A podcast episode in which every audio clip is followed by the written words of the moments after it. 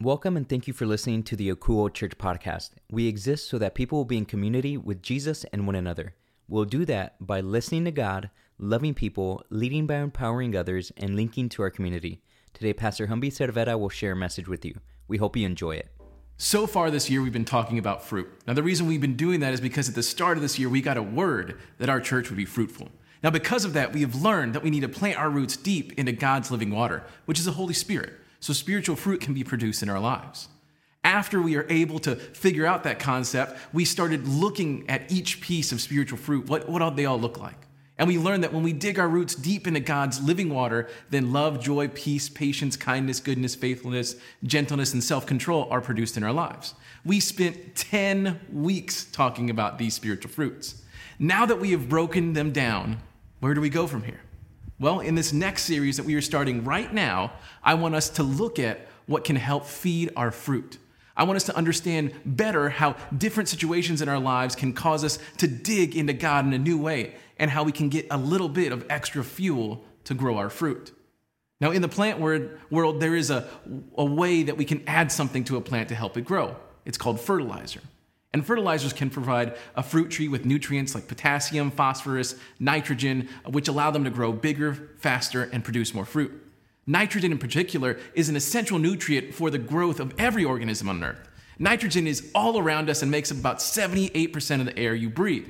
However, plants cannot use this nitrogen gas in the air. To grow, plants need nitrogen compounds from the soil, which can be produced naturally or provided by fertilizers.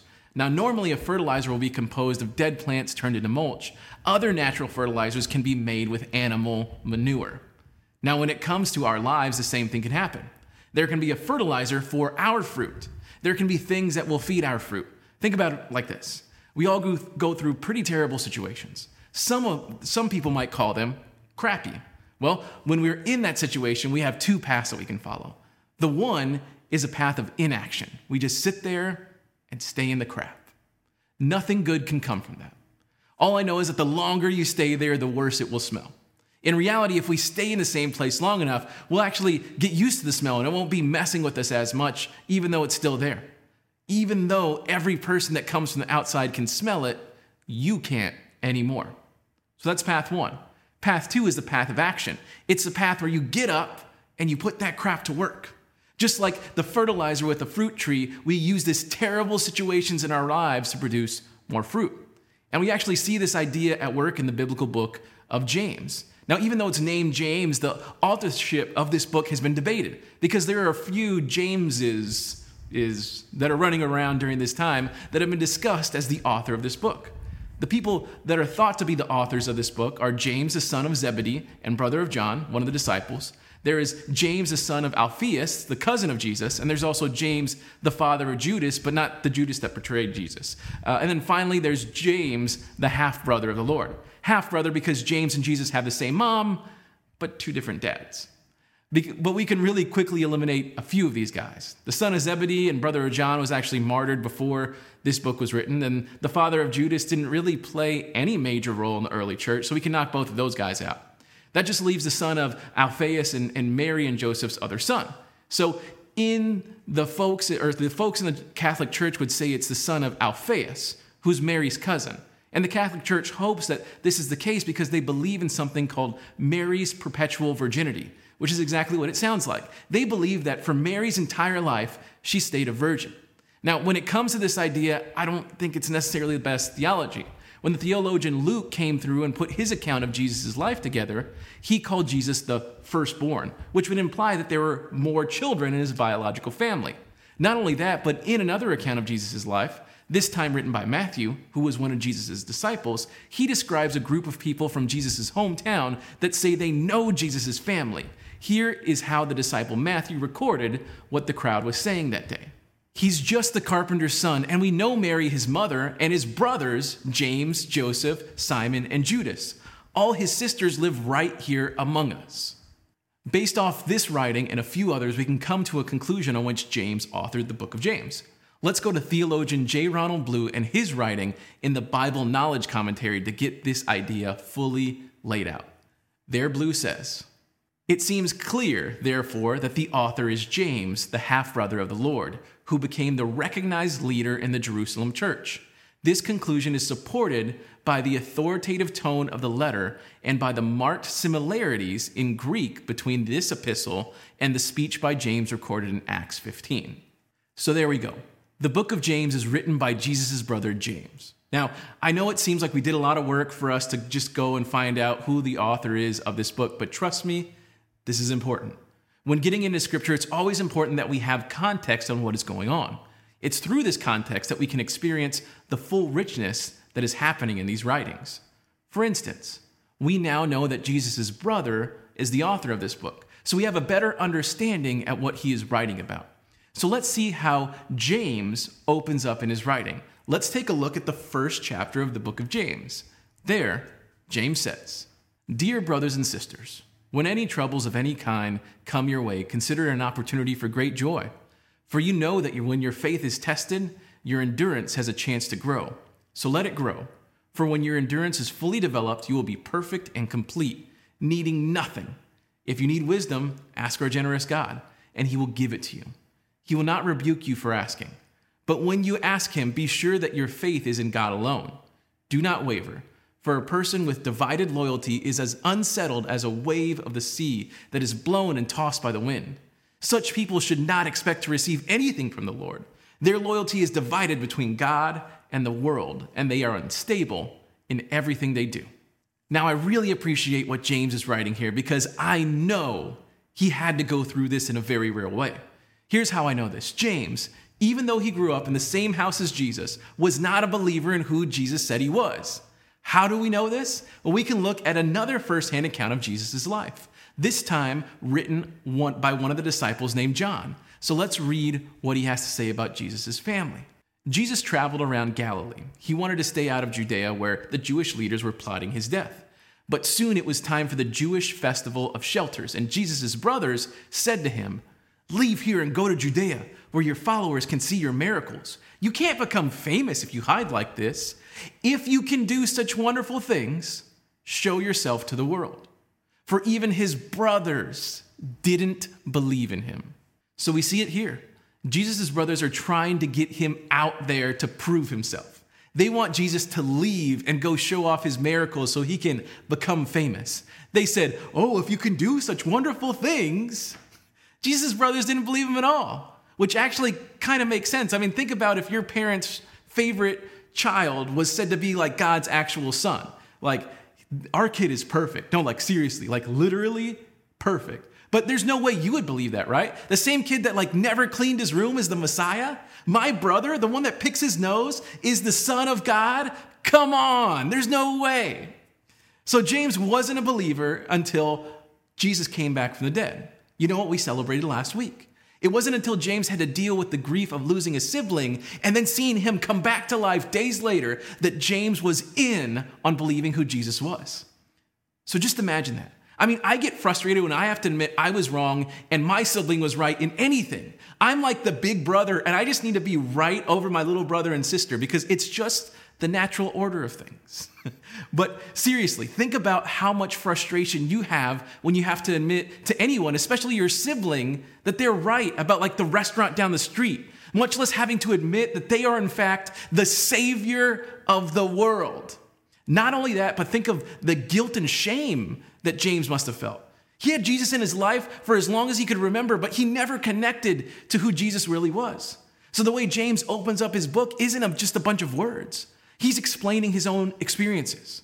So let's reread that scripture with this full context. Let's connect the dots to the life and frustration and guilt that James might have been feeling. So, there, James says, Dear brothers and sisters, when any troubles of any kind come your way, consider it an opportunity for great joy, like when your brother is murdered. For you know that when your faith is tested, your endurance has a chance to grow. So let it grow. For when your endurance is fully developed, you will be perfect and complete, needing nothing. Like when your brother comes back to life and you get to know who God is. Now, if you need wisdom, ask our generous God, and He will give it to you. He will not rebuke you for asking. But when you ask Him, be sure that your faith is in God alone. Do not waver, for a person with divided loyalty is as unsettled as a wave that is blown and tossed by the wind. Such people should not expect to receive anything from the Lord. Their loyalty is divided between God and the world, and they are unstable in everything they do. So at the end, James had his loyalty in the world. He looked at Jesus and couldn't see the Messiah, the one that would save everyone. What James saw was his big brother. That was probably about it. So when Jesus comes back and it's revealed to James that Jesus is the Messiah, I can't imagine how divided his feelings would have been. You see, on one side, there's probably some sadness, broken up over it, probably guilty. There was some serious pain there. And I think it's safe to say that we could call this a crappy situation. On the other side, it lines up with what James writes about in this book. These troubles, this crappy situation, actually turned into an opportunity for pure joy because it gave him the opportunity to grow his faith. He went from no faith in Jesus to all kinds of faith in Jesus. Instead of sitting in the crappy situation, he turned it around and used it to help grow more spiritual fruit in his life. He used the pain as a fruit feeder and not a fruit killer. So James became someone that served people and helped spread the message of his half brother that he had denied for so long, especially to the people of Jewish faith. James did his best to serve the Jews of Jerusalem by preaching the gospel to them, so much so that he was eventually named the leader of the Christian church in Jerusalem. For James, he didn't let the pain of denying Jesus overwhelm him or break him down. Instead, he used that crappy situation to feed his fruit. It's probably what fueled him. It was a place where God was able to do amazing things. And this pain and crap is what literally led James on a path to help change the world. The same thing goes for us. When the world steps on us, that is a time for us to look at it as an opportunity for us to have great joy. Because this is the exact story that we will tell in the future. And it won't be a story of defeat, but it will be a story of God overcoming. This will be a story of how a crappy situation was used to feed fruit and not destroy it. Based off of all this, we have a big idea for this entire series. It's this pain has purpose. Pain has purpose. So, James's situation and this big idea actually remind me of one of my stories. So, for me, most of my time growing up, I wanted to go to the University of Texas in Austin. I had dreamt of going to school there since I was a little kid. So, for all of my school days, all the way up through high school, I worked with one goal in mind going to college at UT. Now, by the time my senior year came around, my grades combined with my SAT scores were enough to get me in. So I filled out the application and didn't think twice about it because I knew I would get into that school. A month went by and I got a letter back. It had nothing to do with grades or being accepted or uh, not being accepted to the school. Instead, it told me that I forgot to include my $40 application fee. So I had to send that in for my application to be complete. Weeks later, after I included my fee, I got a letter back from the university saying I had been accepted, but since I was considered a late applicant, I was going to be placed on the waiting list. And this list had about 12,000 people on it. My dream was all but dead. So I went to my backup school, the University of Texas at San Antonio, also known as UTSA. Now, each day I spent on that campus, I hated it. I would sit there and be angry about missing out on Austin the north side of San Antonio was not where I wanted to be. And that was just the start of my life falling apart. You see, because in that same season, my high school girlfriend, who I thought I was in love with, and my entire social life centered around at that point, she cheated on me and then broke up with me soon after. I also lost a lot of friends during that time because they wanted me to spend more time with them and not that girlfriend that was running around on me at that exact time. But the cherry on top of all this was when I found out that my grandpa didn't have much time to live. You see, my grandpa was one of the first people I turned to when I needed advice. He was the main person I leaned on when stuff was going wrong. And I had to watch him waste away. Now, during this time, I remember each morning I would wake up and there would be a literal pain in my stomach. It was like someone punched me in the gut and then put a 20 pound dumbbell in there and made me carry it around all day. Because of that, I would barely like ever eat. My weight dropped all the way down to 125 pounds. It was the worst season of my life. Now, if I had the understanding of mental health back then that I, I, do now, I would know that I was in a season of straight up depression. I was frustrated and sad and broken. It was awful. And I just remember one day being so upset about where I was. I mean, I did everything I was supposed to do in the right way. I was a nice kid. I did got good grades. I, I worked hard. I did everything right. And all I got was pain. And I'll never forget this. One night, I, I looked up and I shouted at God. I screamed. I was like, What was wrong with my plan? I knew what I was doing. Which is like super embarrassing for me to talk about today because I looked at God and I was like, Hey, God, I know what I'm doing. You do not know what you're doing. So I was depressed. I was all over the place emotionally and mentally, and I was trying to figure out how I would cope with this. Did I turn to God and like praise in those moments? Did I realize that pain had purpose and I just needed to like lean into God in these moments? Of course not. I did my best to kill my pain on my own. I did my best to numb myself from feeling any of the pain. So I partied. I drank a lot. I chased ladies. And I played so many video games. I did everything I could to make that pain I felt in my stomach go away. And you know what? It worked. I could chase it away, but only for a little bit. Because every morning I woke up, no matter what I did the night before, no matter how much fun I might have had, that pain was still waiting for me in the pit of my stomach. I didn't know that my pain had purpose. Instead of using the crappy situation to feed the fruit in my life, I just sat in it, and it only got worse. So, about 18 months after the initial death of my dream of going to UT, I was done. I didn't have any emotional capacity left. I mean, I was failing in every single aspect of my life. I was in a whirlwind of sadness and anger and disappointed. And finally, it dawned on me one day. I felt like there was really only one way I could deal with this. So one day, when my family had left the house, I went uh, into the kitchen. I grabbed a knife out of the drawer. And I sat down on the kitchen floor and I, I put that knife up to my wrist.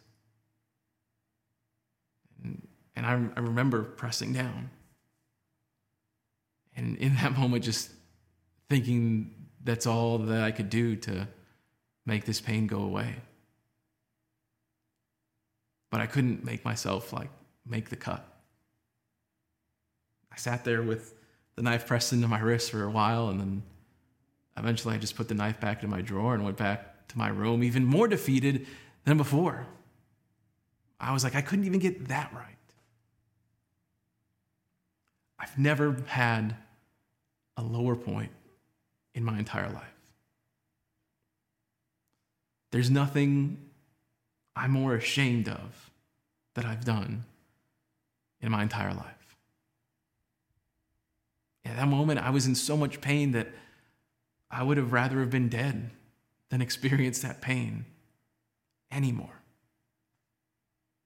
What I couldn't see is that the pain I was feeling had a purpose. This was going to be the fertilizer for the fruit that God would bear in me someday. So, not long after this failed attempt, a couple of friends of mine invited me to this new college Bible study that was getting started at their church. So, I showed up to the gyms where they were meeting to have dinner and hear what it was all about. And really, the only reason I went was so I could tell them that I didn't like it and I'd never have to go again. Well, that plan failed too. And that night I actually met some great people, and I kept on going week after week. That Bible study that first night actually changed my life, and if I'm really honest, it like probably saved my life. And the thing about it is that though the pain didn't stop, I started to see the purpose that God had for my pain. I saw the purpose God had for me to be at UTSA and not at UT. I mean, being able to look back on it, I can see that the time I spent at UTSA helped change me spiritually. It like totally reformed me. That time in that group changed the trajectory of my spiritual life. It completely changed my relationship with God. Also, while I was at UTSA, I got an internship at the WOAI, at WOAI TV, the NBC affiliate here in town, and it changed the trajectory of my professional life.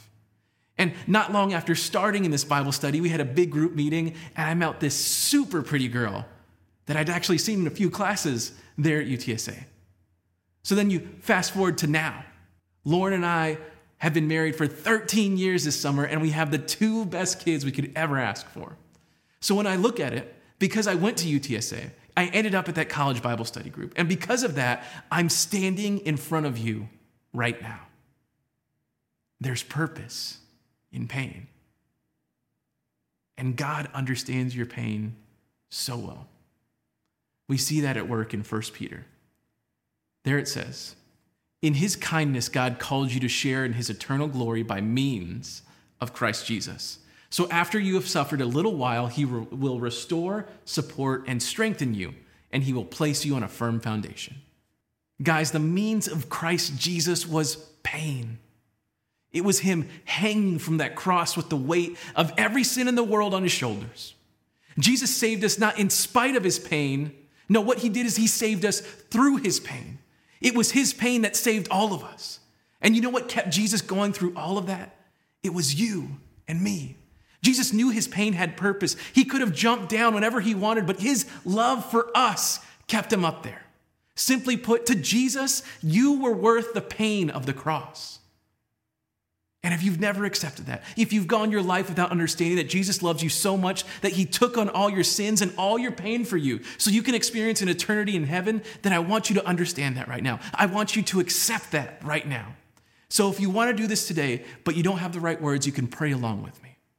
Now, even if you've started this relationship with Jesus, I still want you to pray along with us because remember, no one at Akouo ever prays alone. There is always a community praying along with you. So if you want to start this relationship with a God that loves you this much, I want you to just pray this prayer between you and Jesus. Just say something like this Jesus, thank you for loving me. Thank you for seeking after me. Thank you for letting me know that I am worth your sacrifice on the cross. So, right here, right now, I want to say that I believe in you, Jesus. I believe that you died on the cross for all the bad stuff I've done in my life. And from here on, I want to follow you the best way I know how. Thank you for everything. Amen. Now let's keep our heads bowed. And if you've been a believer, whether it's been for the last five seconds or the last five decades, and you are in the middle of pain, I want you to pray something like this with me. Father, hear me right now. I'm drowning. I'm overwhelmed that I'm in pain. Let me hear what you are speaking to me right now. Let me hear your voice in this crappy season. Show me the purpose of my pain. Speak to me now. Your servant is listening. Father, remind me that no matter what happens, to continue to praise you at all times. Thank you for everything. And we pray all of these things in the name of the Father, the Son, Holy Spirit. Amen. All right, guys, that's all that we have for you in today's service. Next week, we're going to continue in this series. And over the next few weeks, we're going to be getting into what has fed our fruit and how that can be leveraged for everyone else around us. So be sure and watch along with us next week at 8:30 and 10 o'clock in the morning. Now, guys, a big part of my story is being able to come to a church that was able to provide a place for me to seek and find God. And that happens with us every single week here. Whether it's here in our service, in our children's ministry, or in our Zoom community groups, we provide a setting for people to comfortably seek and find God. Now, I don't know where I would be without churches like this, and there are countless others that feel the same. So I just like to thank you for being a part of our community and helping it grow. So if you get a chance, please help this community grow by throw, sharing our posts that we throw out there on social media each week, or invite some people to watch a service, or encourage someone new to join us for our Zoom groups. We are all in this together, and I want to empower you to help us grow Akouo. Next, I want to talk about how we practice generosity here at Akouo. What we do is practice the biblical method of giving called tithing, which means giving a first fruit 10% offering to the storehouse, which is your local church. Now, we know that when you trust God with anything, there's a blessing, right? And if you trust God with blessings, you'll, or you trust God with finances, you'll get a blessing there too. So now I'm not saying that you're going to get anything crazy like I don't know, you're going to get that that new pair of shoes that you've been waiting for, the new, you know, Coach handbag or whatever the cool handbags are these days. That's not how it works. You tithe, you get something back. But what does happen is when you tithe, you learn how to depend on God in a situation, and then you can start applying that to every other part of your life. You'll get spiritual blessings. Now, that might not be a possibility for you right now. Things might be really tough for you and your family. Now, things are, if things are tough for you right now, we want to help you. We want to be linked to you during your tough time. So if you need anything at all, please reach out to us. Or if you know someone that needs some help, have, have them come to us, or you just tell us, and we'll get connected to them. So for that, all you have to do is go to our website, akouo.church, or you can send me an email directly at humby.sedveta at akouo.church, or you can text or call us at 210 901 8785. Now, if you are willing to tithe here at Akouo Church, you can do that by going to our website. And when you get there, all you have to do is click on the giving link and follow the instructions. We also have our text to tithe option. For that, all you have to do is text Akouo and the dollar amount you want to tithe to the number 77977. Now, if you don't want to give electronically, we also have our P.O. box available if you would like to send your tithe through the check. For that, all you have to do is mail your tithe to P.O. Box 100 125, San Antonio, Texas 78201.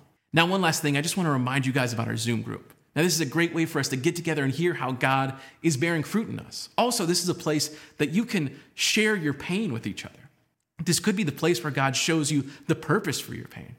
So, we want you to join us this Wednesday night at 7:30. For all the links to the Zoom group, all you have to do is go to any of our social media pages. Okay, guys, that's all that we have for you today. As always, I want you to know that I love you and I'm praying for each and every one of you all week long. So before you go, let me just pray over you one last time. So, uh, Jesus, as, as everyone clicks off their browser, turns off their TV, and puts away their phone, I ask that you would be speaking to them. I pray that they would hear you. Now, I'm not praying that they wouldn't have any pain in their life, but rather they'd be able to hear you speaking into their pain. I pray that as they go out through the rest of their days, that they would understand the purpose to the pain they might be feeling right now. Thank you for everything, Jesus. We love you. And we pray all these things in your name. Amen. All right, guys, that's all that we have for you. Y'all have a great week. Thanks for spending time with us today. You can find this message and any recent sermon available on demand at our website, akouo.church. That's A K O U O church. Also, connect with us on Facebook, Instagram, and YouTube by searching Akouo Church. Welcome to the community. We hope to hear from you soon.